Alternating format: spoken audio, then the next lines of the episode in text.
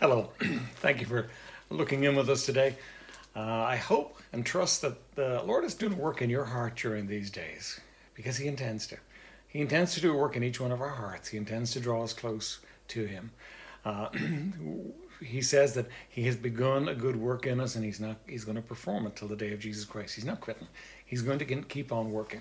One of the things that, that He wants to teach us is what we're learning this week. We're learning uh, how to be contented when the circumstances aren't exactly uh, what we want them to be. Let me read you our passage again, Philippians chapter 4.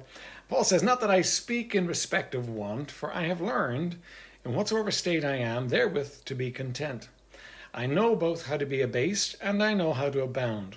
Everywhere and in all things I am instructed both to be full and to be hungry, both to abound and to suffer need. I can do all things through Christ which strengtheneth me. Now, how did Paul learn? Well, he was given a course of instruction. Now, it wasn't the normal course of instruction, it was the instruction of circumstances. Uh, everywhere and in all things, I am instructed uh, both to be abased and to abound. Uh, how did that look in Paul's life? Well, uh, when Paul had money, he stayed in his own hired house, and that was his prison. That's a pretty nice prison. Um, but when he ran out of money, they, they, they threw him into the prison proper, and that, that was a whole different case altogether. And how did he know which one he was supposed to be in? Well, the circumstances. Uh, he didn't have money. The Philippians forgot him. It was, if you like, uh, a self directed study for Paul. God was going to work things in his life, and Paul was supposed to take those things and learn from those things to be content. Let me give you uh, an illustration. When I was in college, uh, I was in a college, in Bible college in the U.S., and the, one of the courses that was on the curriculum was American history. Now, I wasn't particularly interested in American history, but I had a real desire to study America, to study Irish history.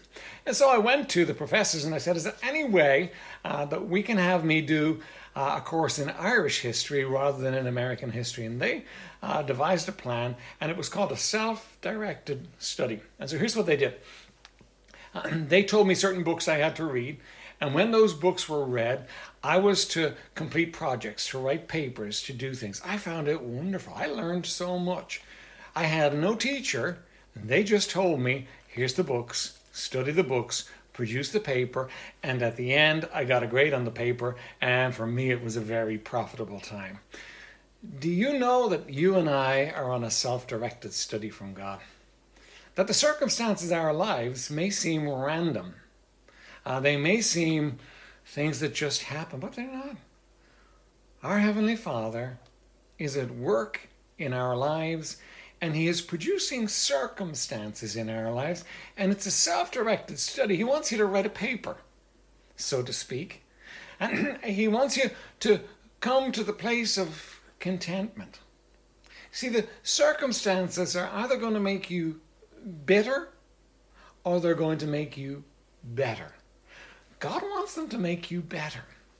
He has allowed circumstances into your life that are intended to make you better. Our virus is here because God intends for it to make us better. The problems in your home, the financial problems, the relationship problems that you have, uh, maybe a dissatisfaction with your job.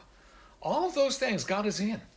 And He is in them to teach you contentment, to teach you to be better. So let me ask you a question How are you doing? in this course? How are you doing in this self directed study? Are you getting bitter? You know, if you're getting bitter, you're missing the point of it. You're missing the whole point of the lesson. Are you looking at your situation and saying it's not fair?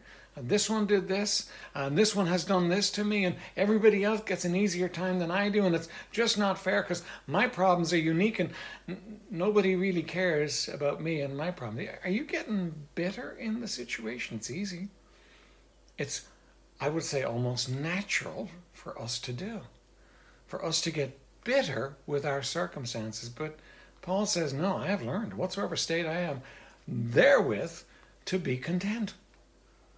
Do you know your circumstances are not worse than Paul's when he was in prison? And God wants you to look at your circumstances. And He wants you to look up to Him. And then He wants you to look outward and see what you can do with what He's doing in your life. And you know, when you do that, you get better, not bitter. And you write a paper, the paper of your self directed study of your life, the circumstances of your life, and it becomes a sweet thing. Why? Because God is in it.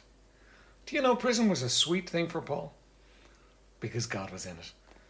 Your life is a sweet thing if you recognize that God is in it. The problems are real. They, they, they, that doesn't change. You don't. It, there's no whiffle dust that takes away the problems. The problems are real, but God is even more real than your problems. And the God who is more real than your problems wants to wants to take your problems and use them in and through you to touch others and to help others. So remember, look down, but don't keep looking down. Look up. God, what are you doing in my situation? And then look at it. Lord, what do you want me to do with this situation? And you will find that de- these days can be a great blessing.